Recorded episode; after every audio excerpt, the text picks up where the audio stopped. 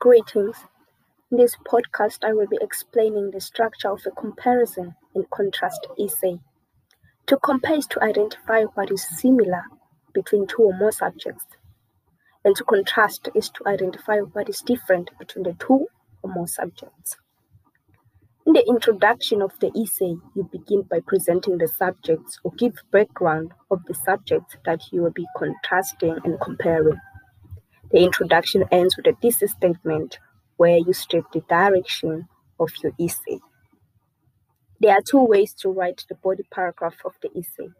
The first one is point by point essay, where you will have two paragraphs. In each paragraph, you discuss one main point that is to be compared or contrasted between the two subjects. In each paragraph, you should have a topic sentence that states the point of comparison in contrast, and also have supporting sentences. The second way to write the body paragraph is by first writing about the similarities in the first paragraph with a clear topic sentence. And on the second paragraph, you should write about the differences between the two subjects and also have clear topic sentence.